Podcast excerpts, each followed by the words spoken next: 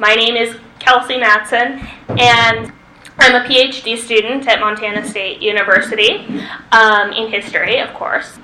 And my interests are in environmental and technological history. And so today I'm going to um, be talking a little bit about the process of about electricity kind of generally, but then specifically about the process of electrification in early Yellowstone, in the pre NPS period. So, Lieutenant Hiram Martin Chittenden of the U.S. Army Corps of Engineers, who had recently spent a tour of duty in Yellowstone National Park, remarked in 1895 that in the park, air is at its best, quote, full of life and energy. Chittenden's reflection is part of an expansive intellectual tradition correlating life, energy, and the ambient environment. Electricity has long been associated with vitality and life in the modern Western mind.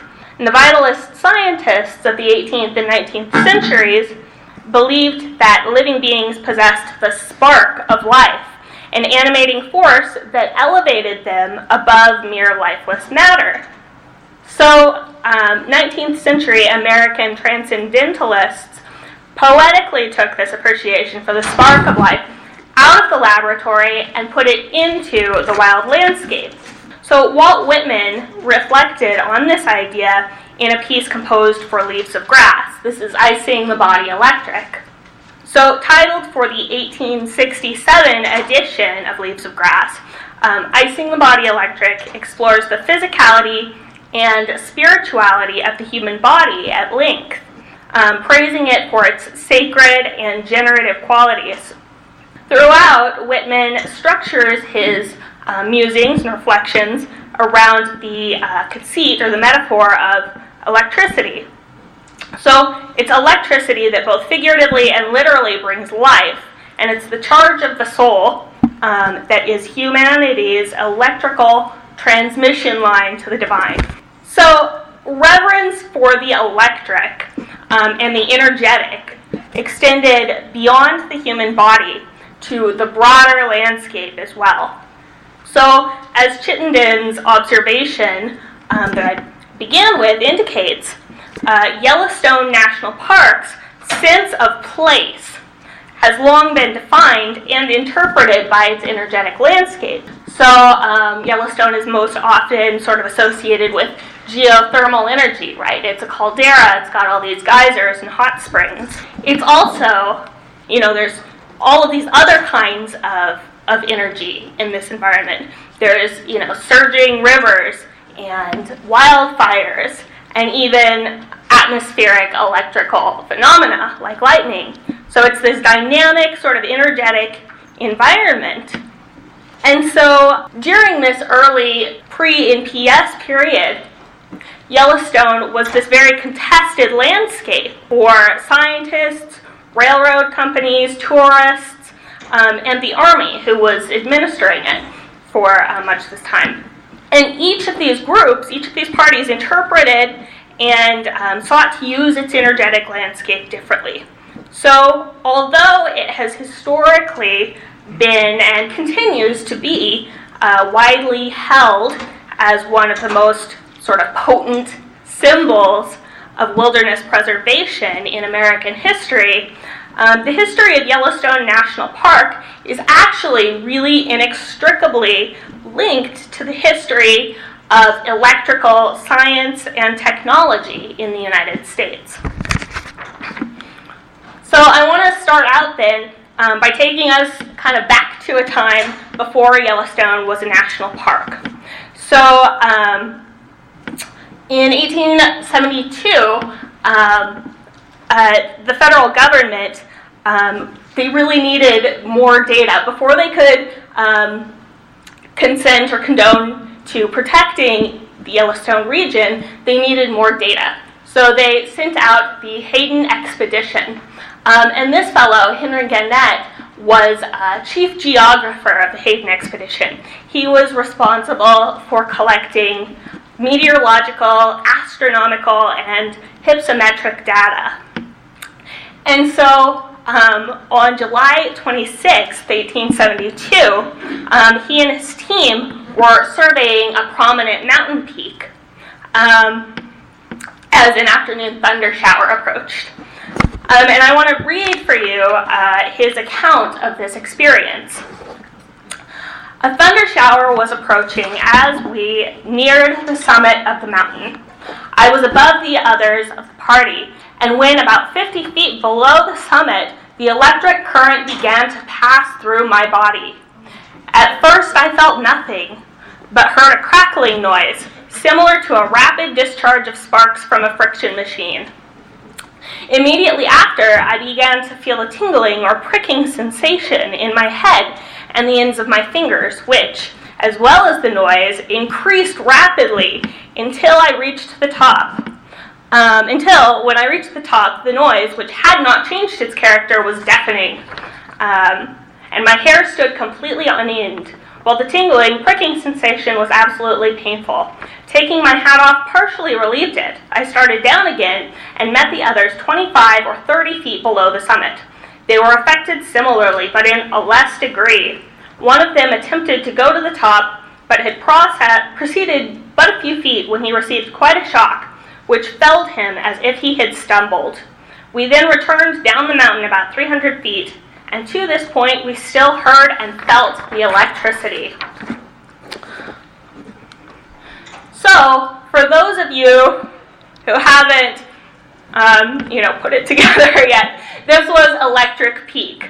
Um, they named the um, they named the mountain after this experience, Electric Peak in um, what was then southern uh, Montana Territory and is now uh, southern Montana State.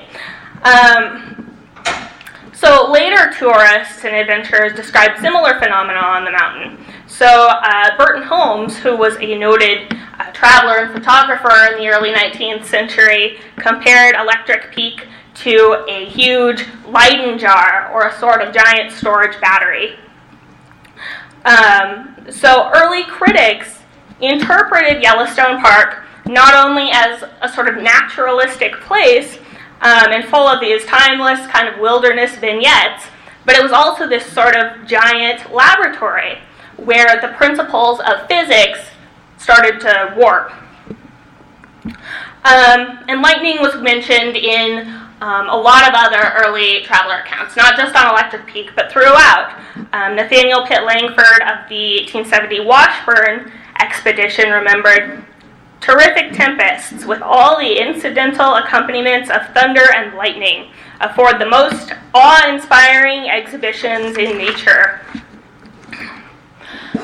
So that gets us to um, the technological component of my talk. So, um, given, right, in 1883, I should say, um, Yellowstone transferred from the auspices of the Department of the Interior, which had sort of mismanaged the park, to the uh, Department of War, um, which was was better resourced. Um, and the bill that changed, uh, that transferred this, um, specifically uh, made a distinction between the infrastructural improvements um, of what they call suitable roads and bridges, which the War Department was responsible, the Army was responsible for uh, creating, and the hotels and necessary outbuildings, um, which uh, were uh, to be um, developed for, for tourist amenities. So this is an important point then, is that there are two entities responsible for two different aspects of the park. Um, the tourist uh, development, who managed, you know, hotels, the concessionaires, and the army, who managed kind of everything else uh, infrastructurally. So this then begs the question, given that the Yellowstone landscape was so dynamic and intrinsically energetic, how were these two entities informed by their environmental context in their efforts to modernize and develop the park uh, by bringing electricity into it and electrifying it. And I argue that their response differs in three uh, distinct ways in terms of the architecture that they use, in terms of their use of space, and those two kind of overlap somewhat. Um, and then uh, in terms of the actual energy sources that fuel um, the electrification.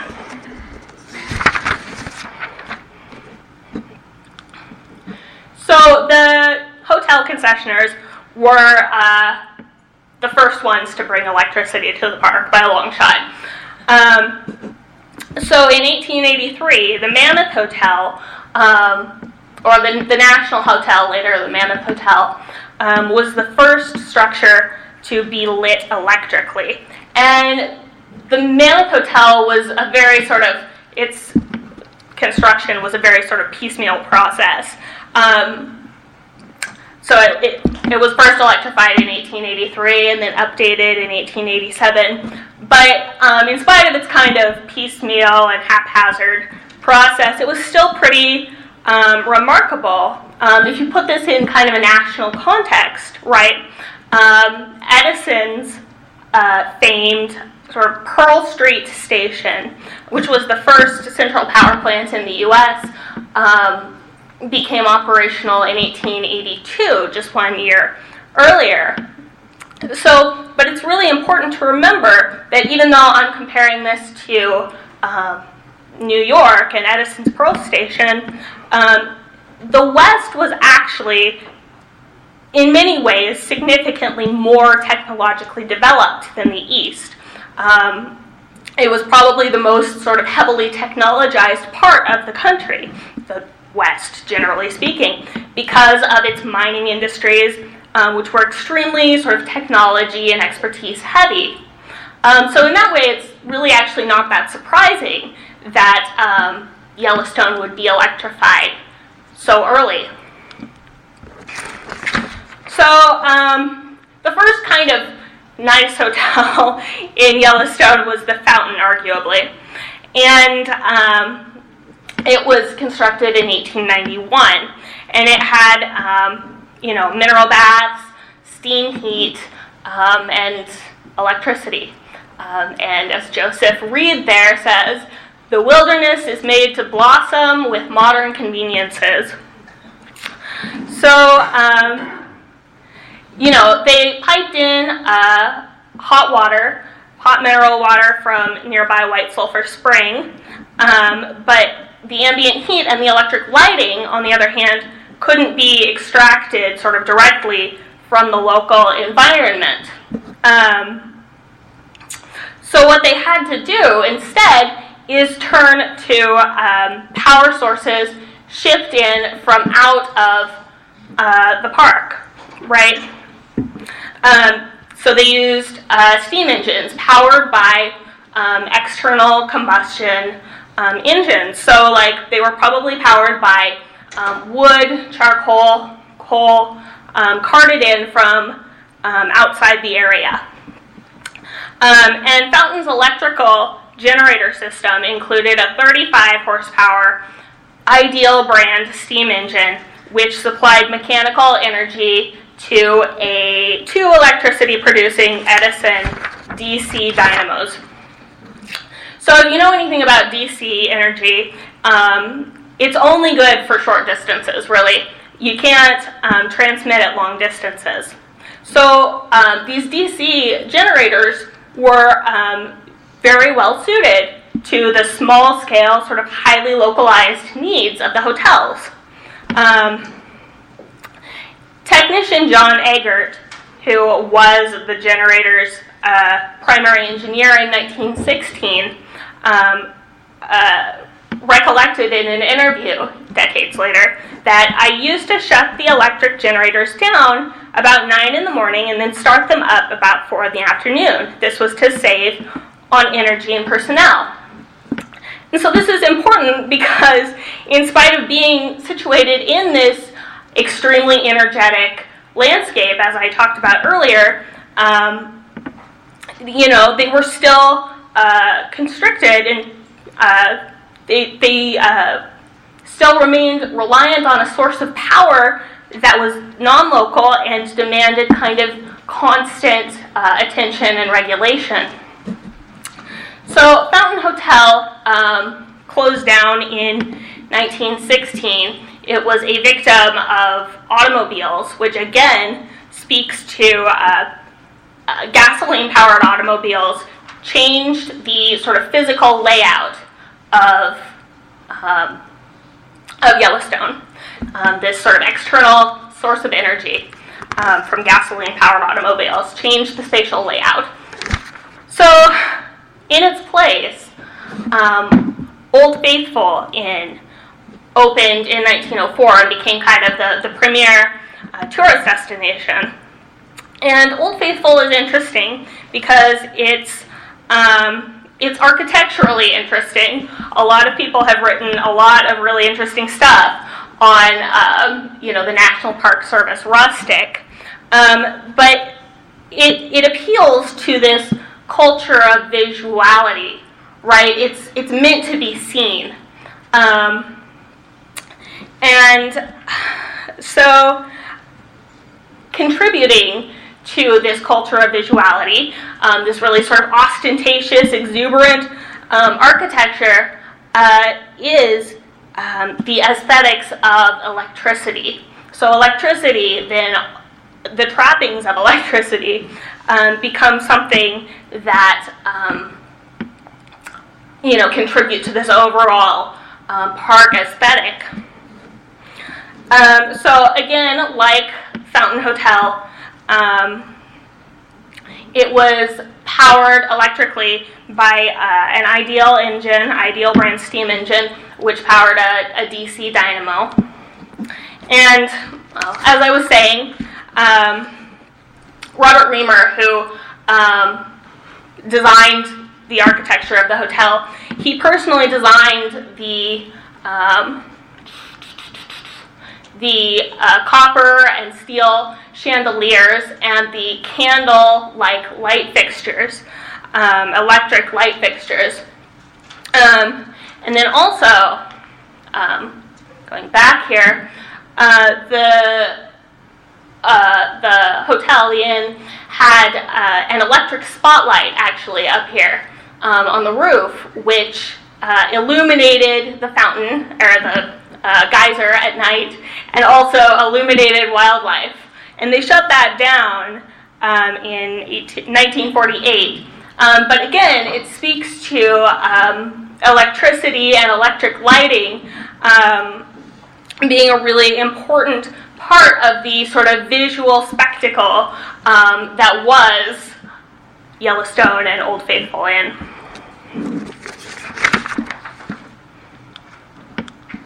And again, if we look at the spatial arrangement of the inn, um, the, the difference between uh, the, the hotel proper and these sort of um, supporting outbuildings um, you know, provides further information uh, regarding the relationship between uh, visitors and electricity in this environment. So, um, the the lodge's scale, right? It's this huge, massive. Probably many of you have been in it.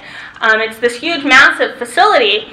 Well, so the scale combined with its sort of unified design here in the lobby um, gave visitors sort of the simultaneous and paradoxical um, sense of grandness but also intimacy. Um, but this building down here was the powerhouse. And it is, as you can see, physically separate from, you know, the hotel proper because they needed to be able to cart in, you know, tons and tons of dirty fuel and, you know, to support this kind of noisy, this large noisy piece of specialized equipment. That is the, the electrical generator this whole facility here is just full of paradoxes, right? They're using modern technology to augment this wilderness experience, you know, using, you know, old kind of coal powered fuel uh, source to uh, create this new modern electrical technology to make that possible. That kind of that covers the the concessioners um, and those those points that I made earlier about architecture, space, and energy. So that brings us to the army by contrast. And so I want to situate this kind of around um, this fellow, Hiram Chittenden, who was a lieutenant in the Army Corps of Engineers, and he was chief engineer of Yellowstone from 1891. He served two tours, anyway, and oversaw um, a lot of really important developments like uh, the Roosevelt Arch and Fort Yellowstone and a variety of other things.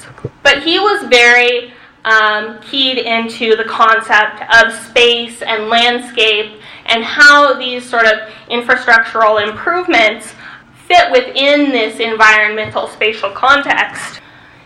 Fort Yellowstone didn't, unlike you know the concessioners, which made the, the shift to to electricity in the 1880s, 1890s. Fort Yellowstone um, didn't uh, make that shift until 1902. They just didn't need to. Um, they made do with kerosene lighting, oil based lighting, and they didn't need to provide this sort of ostentatious spectacle um, that the concessioners did. And also, I think that Chittenden was a, um, a great lover of the park, and I don't think he would have condoned using um, a dirty electric um, or a dirty um, coal-powered or, uh, or a you know external combustion engine. He commented that on the, the, the, possibility of an electric railroad in Yellowstone, he commented that uh, the objections to such a railroad, that is, an electric one, are much less formidable than to one operated by steam locomotives. So he had this sort of um, sense. It's, it's kind of an anachronistic term, but he had this sense that um, electricity uh, was was cleaner than steam. So again, if we talk about the um, spatial layout of Fort Yellowstone. Um, I didn't. I don't think I mentioned this before, but the hotels were confined to a 10-acre um, tract of land. Uh, that was a term of their of their concessions. And but Fort Yellowstone was not confined by this stricture, so it's I think about uh, 19 acres total general area. And they were able to build their uh, electrical generator once they finally installed it in 1902, you know, way off in the distance. So again, they were not, they had much more sort of sprawling infrastructural systems to work with here.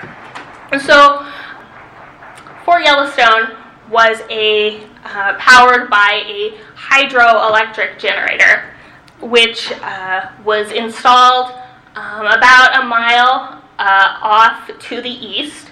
Its primary water supply came from Glen Creek, which was a tributary of the Gardner River, and the it was uh, powered by a series of underground flumes and open aqueducts, which uh, once the water fell about 200 feet or 200 foot ahead, uh, it meant two four foot Pelton water wheels attached to two 50 kilowatt, 2200 volt Westinghouse AC generators. So again, we're by contrast to the DC systems which powered the hotels, they're using hydroelectric system attached to AC dynamos. And so then that power then gets um, piped back to uh, Fort Yellowstone, um, piped all the way back here. And they also used it, they sold some to the concessioners, ironically. Um, and they sold some of their extra um, electricity to uh, the Yellowstone um, Park Association to power the Mammoth Hotel in over in Mammoth. Um, so, um, Chittenden uh, commented on the first Fort Yellowstone powerhouse, um, saying that its uh, stylistic, that it, it was stylistically neat and commodious and perfectly satisfactory from a practical point of view and gives a very pleasing effect as a structure. So he was interested in the aesthetics as well, but it's, you know, it it's, um, comes from a very different point of motivation. And then just a, you know a brief comment on the second Fort Yellowstone powerhouse. Um, it was um, a more permanent facility. It's concrete as opposed to um, timber frame construction. Um, and that was installed in 1911 um, and is still there. The first one was torn down, I believe, in the 20s. Right. In conclusion, I just want to return to those those three uh, points of departure between the concessioners and the army: um, architecture, um, space, and energy. So again, uh, we have um, the exuberant architecture of the concessioners versus the more um, sort of sedate um, and uh, sober architecture of the army. Um, you have a very sort of confined sense of space, confined and controlled sense of space for the uh, hotels, the concessioners, versus this sort of sprawling infrastructural um, improvement or development um, of the, the Army. And then um, you have the external combustion uh, source of energy for the concessioners that's brought in from, from outside um, as compared to the um, sort of local hydroelectric energy used by the Army. And so, again, in building these sort of ultra modern, ultra modern hotels, the uh, Northern Pacific Railroad was reinforcing the West's image of this sort of exotic hinterland uh, versus its actuality is this extremely uh, modern, technologically innovative place. You know, the most, I would argue, technologically um, innovative place in the country. And then, again, um, the Army, I think, Chittenden was kind of ahead of his time in some ways by uh, thinking more um, ecologically. Um, you know, it wasn't really until the 60s in the Leopold report that the NPS uh, started to respond to these more ecological mandates and, and management policies. Um, but simultaneously, they were also aligning themselves uh, with this national trend towards these huge state of the art hydroelectric power systems. This is on Niagara Falls, um, the Schoellkopf, which I believe was installed in 1904, so about the same time then. So again, this is my, I guess my concluding point is that in channeling their sort of respective um, power sources, the Army and the concessioners were entering into this uh, national dialogue regarding electricity, the use of power in, you know, and our relationship with technology in this sort of rapidly modernizing um, and industrializing age um, that was the, the early 19th century. Thank you.